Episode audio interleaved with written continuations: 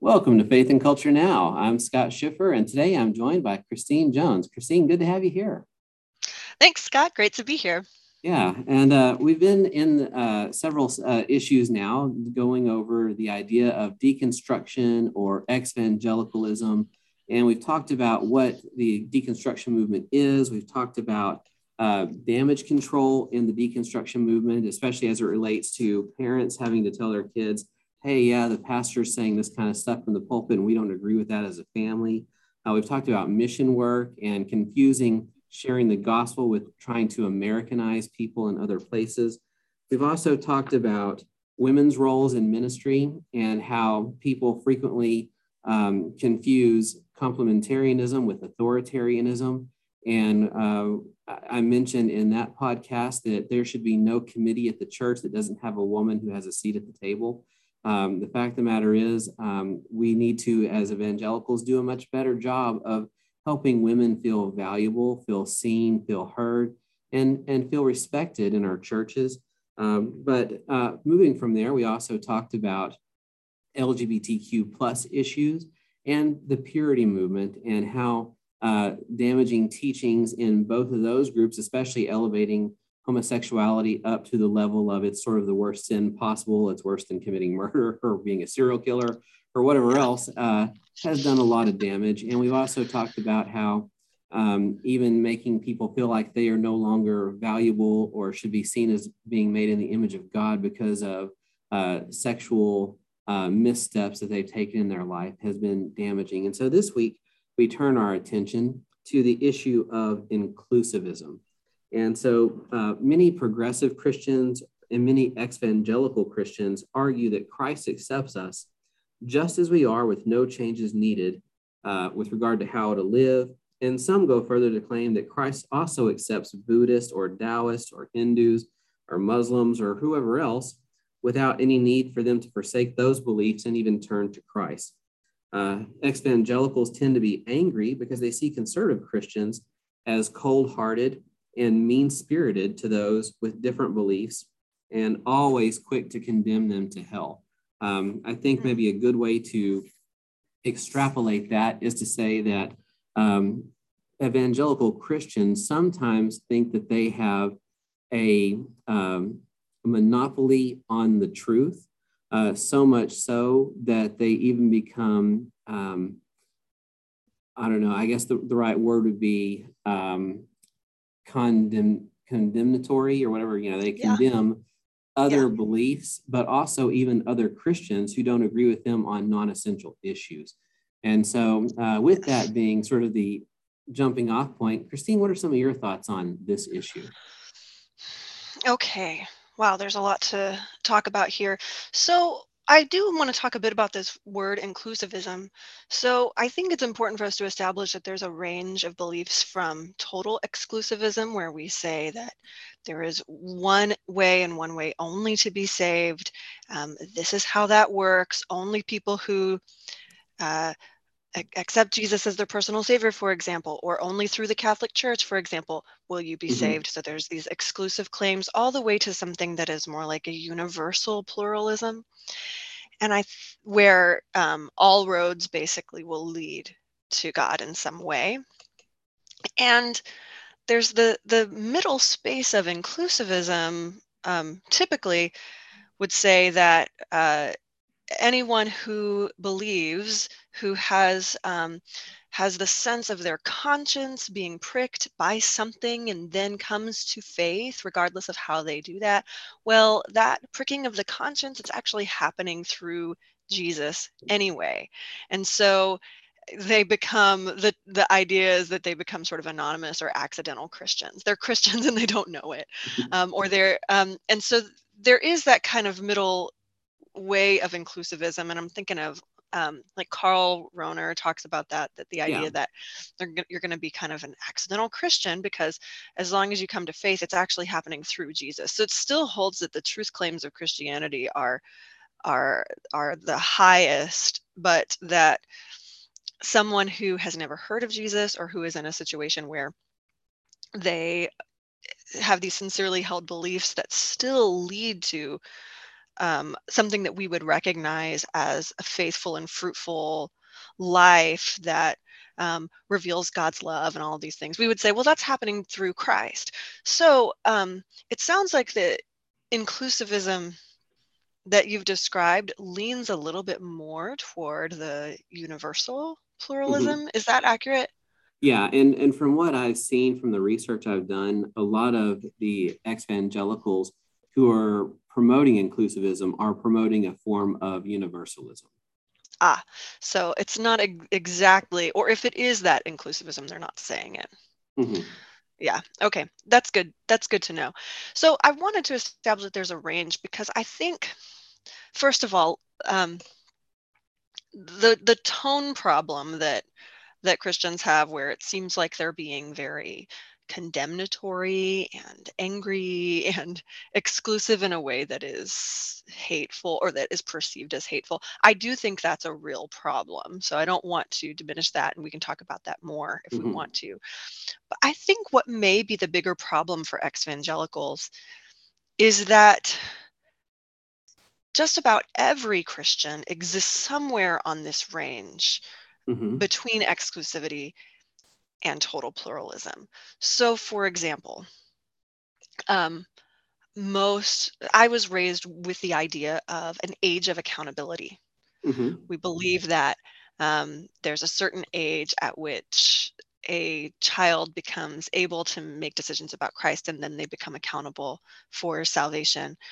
Um, and or I was raised hearing that the Israelites would all be saved who were all, all our israelites who were in the bible before jesus that they would all be saved so these are some things that i heard and these are of course exceptions to the otherwise exclusive claims that my church was making and why do i bring that up because i think uh, a lot of evangelicals started to see those exceptions those kind of mm-hmm. gaps in the system and yeah. go hey you're not being consistent Yes. And what they wanted was honesty um, a little bit of cl- honesty around maybe not having all the answers. Like the age of accountability is not a thing that's in the Bible, right?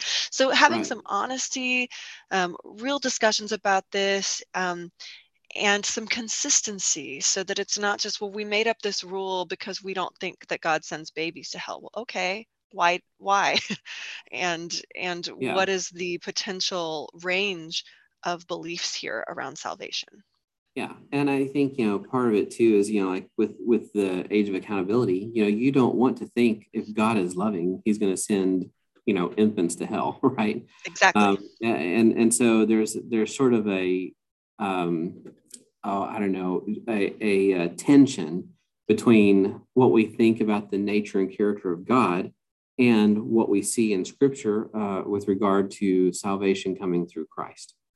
And um, it makes me think of not just the age of accountability stuff. I actually had to write a blog for this recently uh, for um, a, a, group that does uh, does uh, educational stuff for people in India. And uh, one of the questions they had was, you know, is the age of accountability scriptural? And so they asked me if I would write on that. And um, one of the issues I brought up was not just uh, children, but also you have people with um, mental handicaps mm-hmm. that can never fully grasp or understand certain concepts.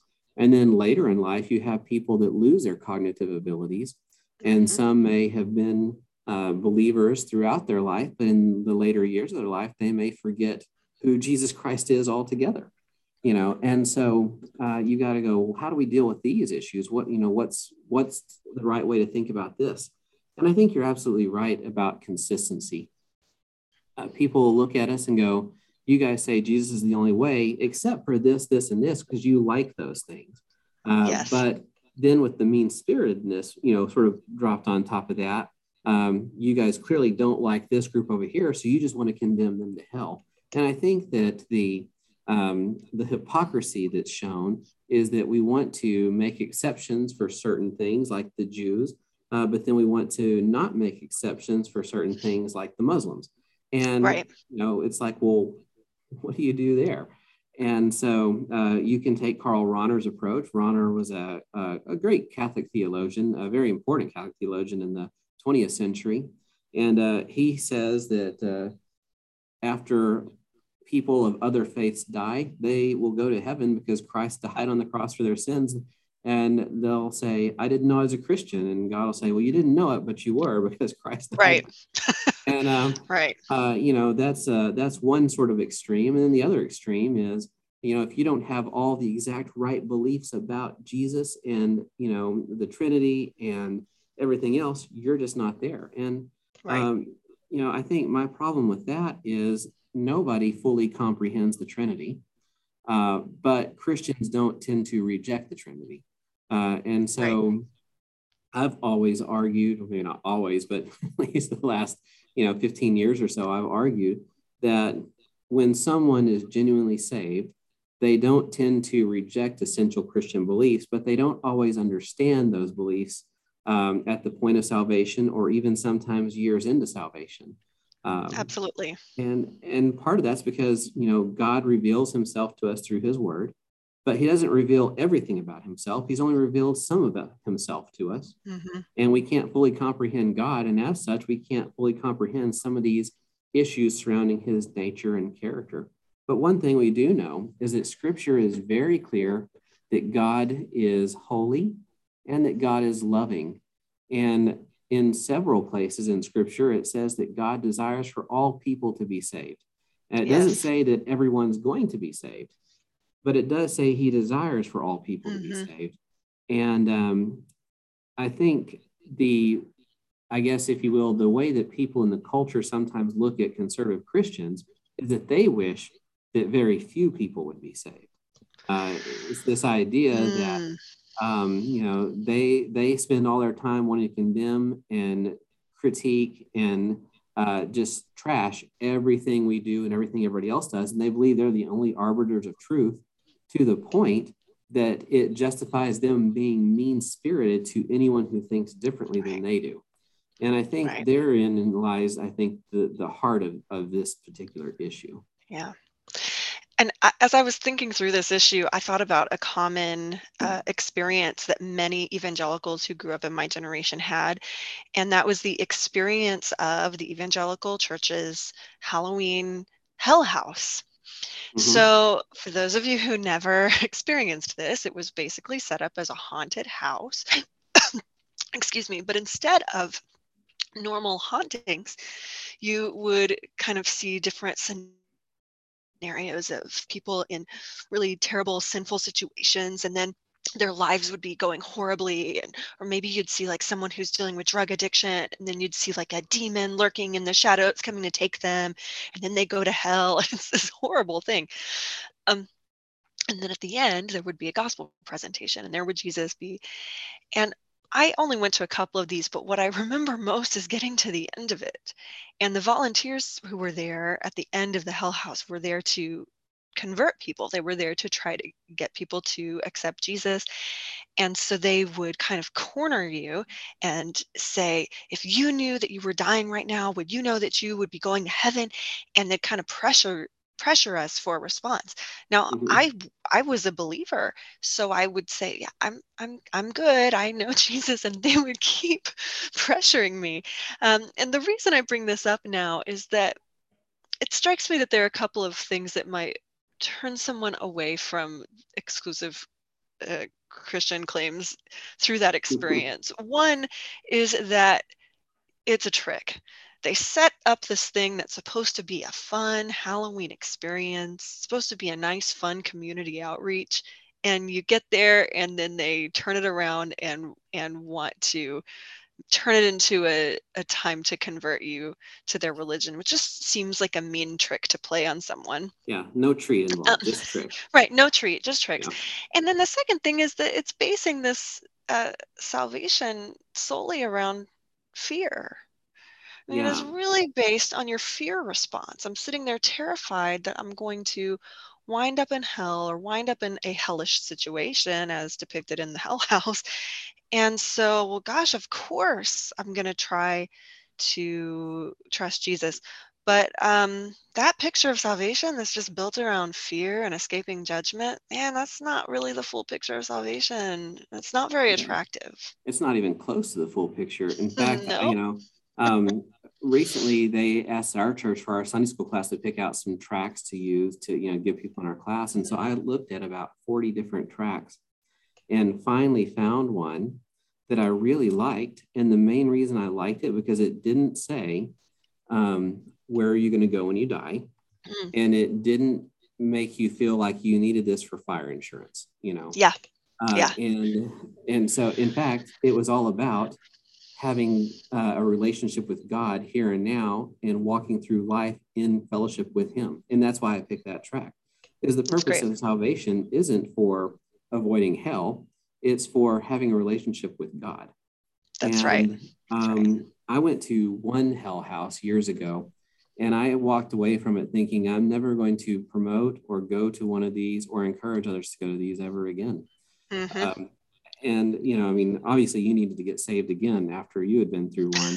But uh, you know i think that one of the other big issues with these is that they make it out like if you are not a christian you're going to be making all of these bad choices and they're all going to impact your life negatively so much exactly. so that you would think that if you're not a christian you're incapable of having any kind of moral compass. That's right that's right. So this is why we we really have to think about the range between total exclusivity and total plur, pluralism, right? That we we do need to cultivate a way to relate to people of other faiths, to relate to people of other beliefs, um, to have a kind of principled pluralism in which we hold firmly to our own beliefs, but listen to and learn from others because otherwise it, it, it's just not a good look. It is it is that implication that other people can have zero access to morality. Other people can mm-hmm. have zero access to goodness or truth or beauty. And that's not a great starting point for making connections and loving others.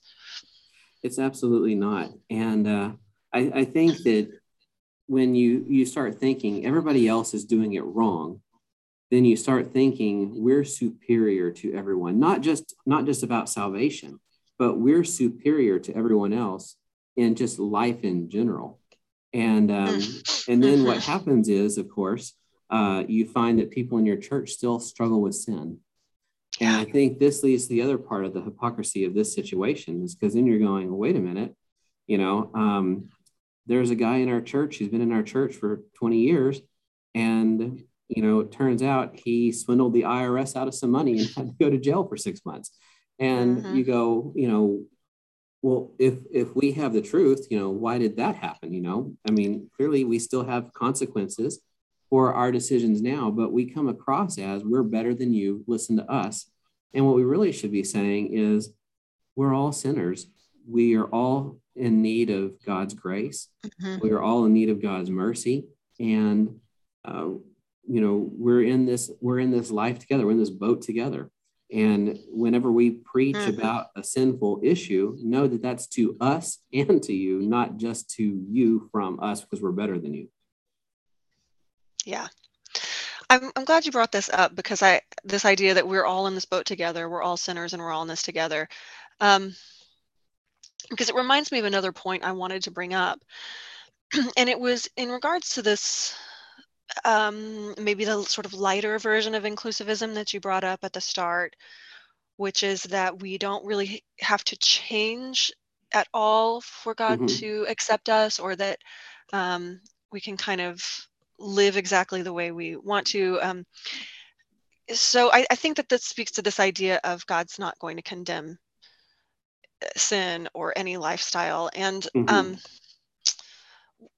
What I think one partic- one potential correction for that I think we could see in the church is that instead of starting the story of the world and salvation with sin, as many of us have, many of us start the story by saying, All have sinned and mm-hmm. fallen short of the glory of God.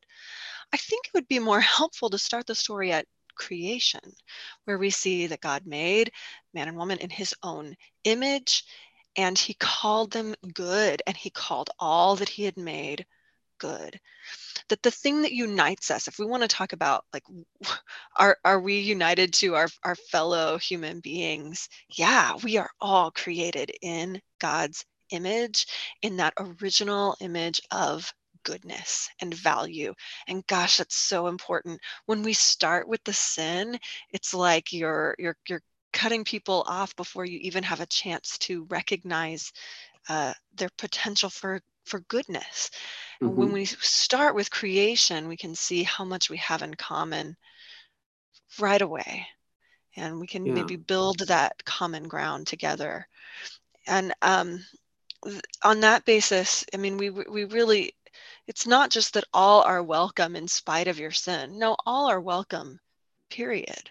And mm-hmm. then mm-hmm. The Holy Spirit's going to maybe do the work of showing you uh, what things in your life need to change. Yeah. And I think that gets back to even the ideas we talked about with, say, the purity culture movement and stuff like that. You know, if you're starting with the sin, you're basing someone's value on their actions as opposed right. to on their created order of being. That's you know? right. And so um, with inclusivism, I, I, think you sort of uh, can can jump to the same kind of conclusions. You know, you guys have uh, chosen a God that's not the God that we worship. Therefore, you're worshiping a false God and it's wrong and you're going to go to hell. Well, hold on, you know, um, let's back up a little bit and uh, recognize that everybody's created with a desire to worship God because right. God put that desire in the fabric of humanity. Absolutely. You know? And um, with regard to inclusivism, I think you're absolutely right on, you know, we have to make some clear distinctions, right?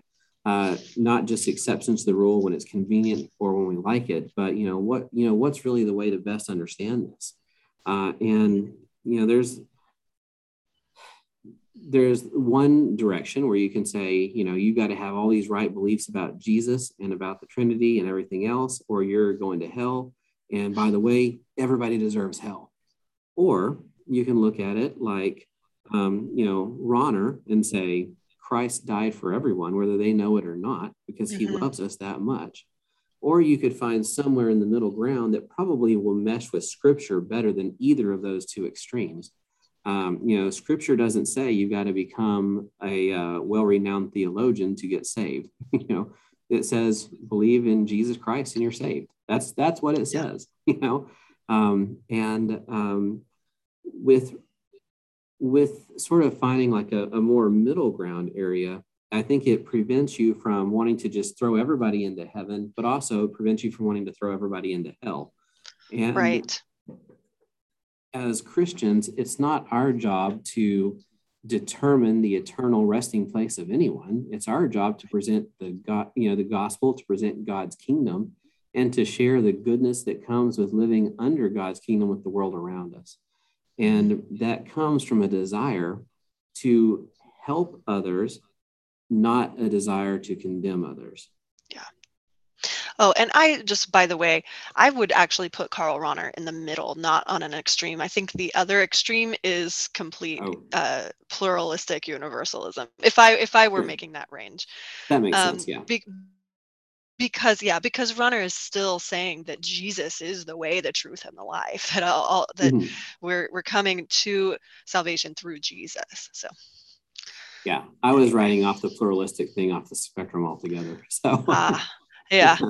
Yeah. Well. Um, i guess i see that as sort of out, out of the bounds of normal christianity but, oh yeah it is, yeah. but it's not out of the bounds for even for ex-evangelicals. So I mean, I guess That's it's true. so yeah. it's important to acknowledge it. Yeah, very um, good. Yeah. Um, let's see what else. Oh, so I, I feel like we are left with this question then, which is how should Christians relate to people of other faiths and um, and people who have no faith? How should we relate to them? I think that's a really good question, and um, the uh, second season of this podcast is all interviews with me with leaders of other faiths. Uh, That's exciting. Reason, yeah, the reason I chose um, leaders, by the way, is because they tend to know their beliefs better than a lot of lay people do, and so mm-hmm. uh, it's just you know for for just academic rigor and other things, it's good for me to talk to people that are considered experts in the field, right? And yeah. um, so I have a number of conversations uh, with people from uh, there's a, a, Sikh pastor, uh, there's a Islamic uh, imam or a Muslim imam, right? Uh, there is a Hindu yogini, which is a spiritual yoga instructor. Um, by the way, while I was having the interview with the spiritual yoga instructor, I got to watch one of the other priests in the temple actually sacrifice food to an idol, which was very wow. interesting for me. Um, and then I had a couple of Jewish rabbis that were um, on as well. And um, all these different people had really wonderful conversations with me. And uh, I learned a lot from each of them. Uh, but I, and so I'd encourage you to go back and, you know, if you're listening to this, if you haven't listened to season two episodes, I'd encourage you to go back and check some of those out.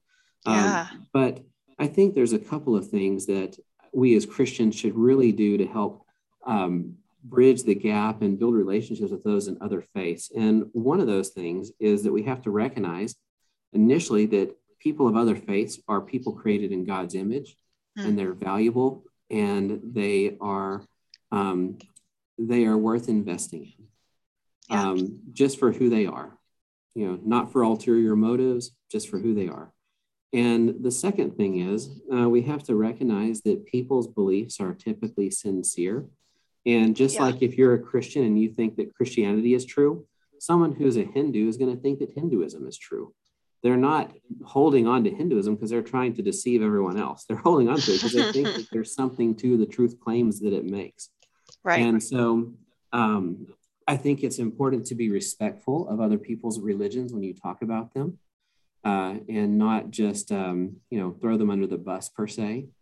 Uh, it's also important to recognize in the sincerity of others that um, if you ask them questions about their faith, it's not just so that you can argue them into Christianity. Um, yep. You know, if if in fact your beliefs show to be true as a Christian, um, then someone of another faith that gets to know you should recognize the truthfulness of what you're claiming, and um, I think that should uh, should stand in in some regards as a witness to them of your your beliefs, right? But if all right. you're trying to do is argue someone out of their religion into your religion, um, it, it, tends to not be very fruitful because you're just combative. And in, in a lot of cases, people that do that are just downright rude. And so, um, so I think we, we see people as valuable. Uh, we invest in them for who they are. We recognize their sincerity and their understanding of the world. And then we also find things that we can relate to commonly, most moral ethical beliefs of religions are pretty consistent from one mm. to the next. And there's a lot of things we can do together in our communities. I That's think right. that, um, you know, um, for example, um, you know, drug addiction is a big problem in our communities. But whether you're a Hindu or a Muslim or a Christian, you don't want teenagers getting addicted to drugs in your community. Why can't you guys work together to do some good for the community to help with some after school programs or other things that help uh, with keeping kids away from that kind of stuff? Uh, yeah. so so there's a lot that can be done together. And then the other thing is is um, you just you you just be be friendly to the people right right so like if you're having a barbecue uh, and you're inviting the neighbors but one neighbor is uh, a different religion, um, invite them anyway and figure out what dietary restrictions their religion has so that they have food they can eat when they come over. Um, you know, that's like, great. You know, be, be mindful of their beliefs. Um, the Bible says in Leviticus that um, it's wrong to consume the blood of an animal. Um, and the reason that it says that is because the life is in the blood. Uh, so today, you know, there's no real rules in Christianity about consuming steak that's cooked rare or whatever else, right? That may have some blood in it. But um, if you're going to have a meal with a Jewish friend, many of them still very stringently hold to that verse. And so it would be unwise to invite them to dinner where you're going to be cooking steaks that are going to be rare. Um, they're also, right. you know, Jewish practices kosher, right? So among other right. things, you don't mix meat and milk. And so there are certain kinds of dishes that you would not want to prepare if you're going to have them over. But it's it's good to, to look at what other people's restrictions are and be mindful of that so that they can see that you're trying to be respectful of who they are uh, as you build a relationship with them. But it's okay to, uh, you know, go to the movies or go to dinner or uh, go to a sports game or whatever else with people of another faith. That's There's right. Nothing wrong with that at all. And um, I think Christians, more than other groups, tend to be labeled as the ones that don't want to associate with others. Right. You know, I'm thinking back to that Hell House experience and how fear was really the basis of the of the gospel message. And I think that sometimes Christians carry that fear into their interactions with the world. Um, if we we can be afraid to associate with people who think differently from us or um, who have different beliefs. Uh, I, have had I've encountered this sometimes with my own students as we talk about a variety of issues that may be different from their beliefs. Sometimes they don't even want to listen to the other side because they're mm-hmm. they're afraid of that. And um, I, I, recently came across a study that was uh, it was a, a program for Christian college students and who came from Christian universities, and it was an interfaith program. And I think almost without exception, the Christians walked away from that going, hey, now I feel stronger in my faith. And all I did was have friendships and conversations, open conversations, real listening to people of other faiths. So I, I don't think that we have anything to fear in just being friends with and listening to people who are different from us. Yeah, very much so. And um, I think that it's important to look at things that you don't believe because it, it does tend to it either strengthens your belief or corrects it, uh, mm-hmm. depending on what's mm-hmm. needed. But yep. um, you know, it's it's good to know what others believe as well. And and here's the thing, um, you can you can have conversations with someone who believes something else and not agree with everything they say, and they cannot agree with everything you say, and you can still be civil. You can yep. still be friends. Um, I was joking with Erin after our last podcast. Uh, she was talking about some division in our country. And I said, we need to have a coexist sticker, but instead of having religious symbols on it, it needs to be all the different political animals, you know, turned into the letters. And, That's um, good. I think you should uh, make that. yeah, yeah. but uh, the idea is that um, we should be able to have civil discourse with people we don't agree with. And just because you don't agree with someone doesn't make them a bad person or doesn't make them unlikable or unfriendable. Um, you should be able to disagree and still respect one another for your beliefs because you wouldn't hold them if you didn't think they were true. And you think certain things are true, they think certain things are true. And you're not always going to see eye to eye, and that's okay. Um, I think I also want to bring up maybe one more issue I think that's important here with inclusivism, and that is mm-hmm. the idea of hell. Uh, I mm. think a lot of evangelicals really don't like the idea of hell. Uh, I don't know if they've been influenced by Rob Bell or if, by the way, um, while I don't always agree with everything Rob Bell says, I don't, I don't throw him out. I mean, um, mm-hmm. he has done some really great contributions and uh, in fact, we've even quoted him positively on some podcasts here recently. Mm-hmm. Uh, so, uh, but but Rob Bell is one who changed his belief from um, uh, your traditional view of heaven and hell to, um, I think, more of a um, uh, exclusively heaven type view. Uh, mm-hmm. I, but, but I mean, there's a there are actually a wide range of views that Christians hold on you know the issue of heaven and hell. That's right. Um, yeah. One is annihilationism. It's the belief that those who reject Christ and do not want to be with Him for eternity will just be ceasing to exist. They'll be annihilated, not like torturously annihilated, but just they will just no longer exist.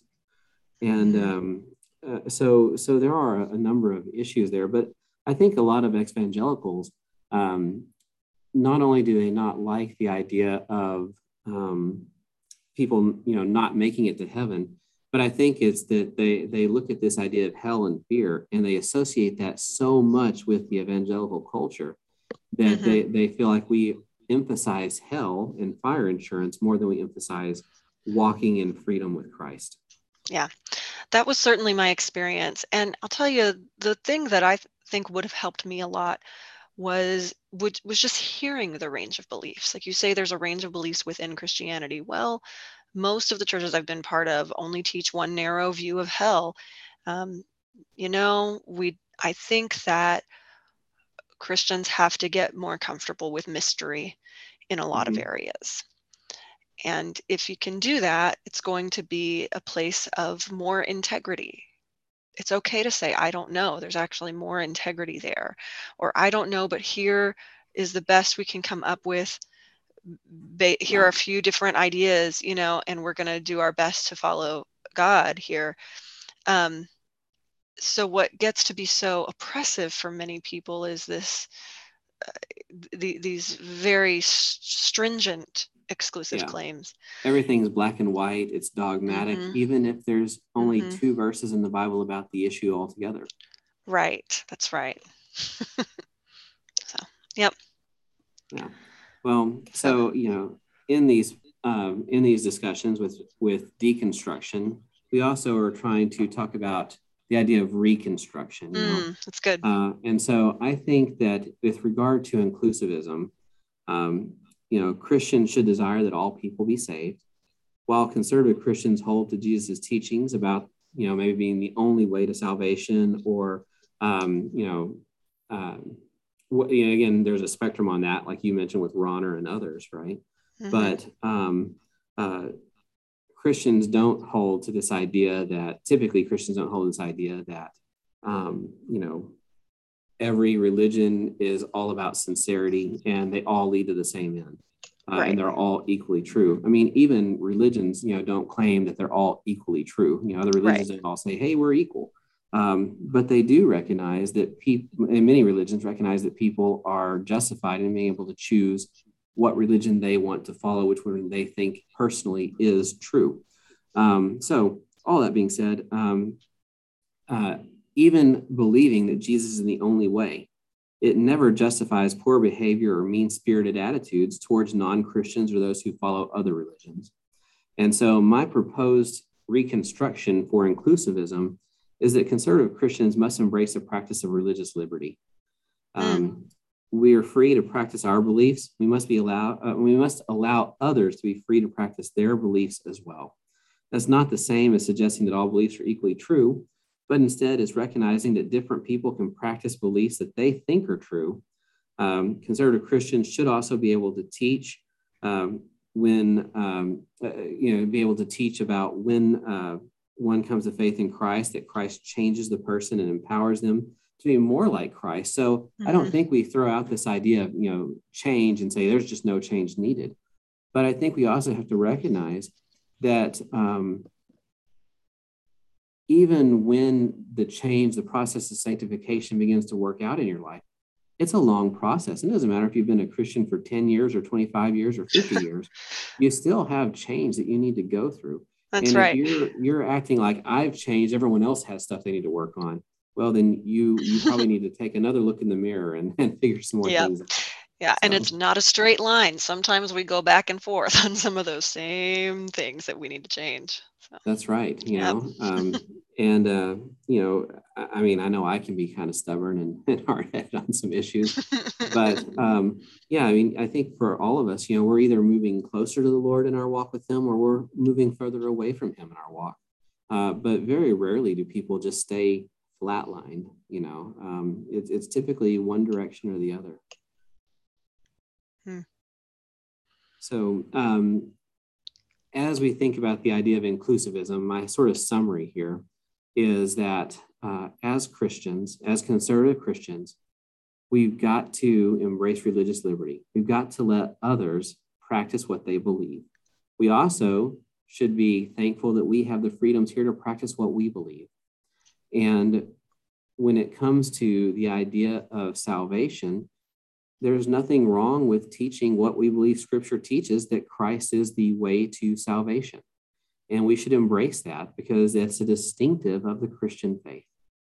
However, um, we should desire for the salvation of all, and we shouldn't use the belief that Christ is the only way to salvation to make ourselves arbiters of truth for society mm-hmm.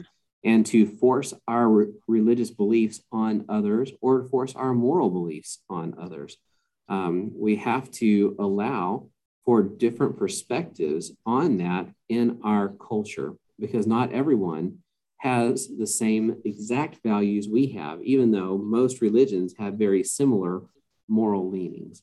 And so, um, as we look at reconstructing this idea of inclusivism, I think that it just it boils down to the issue of love once again. Christians haven't done a great job of being loving. We haven't done a great job of being loving with politics. We haven't done a great job of being loving with the purity culture. We haven't yeah. done a great job of being loving with LGBTQ plus stuff.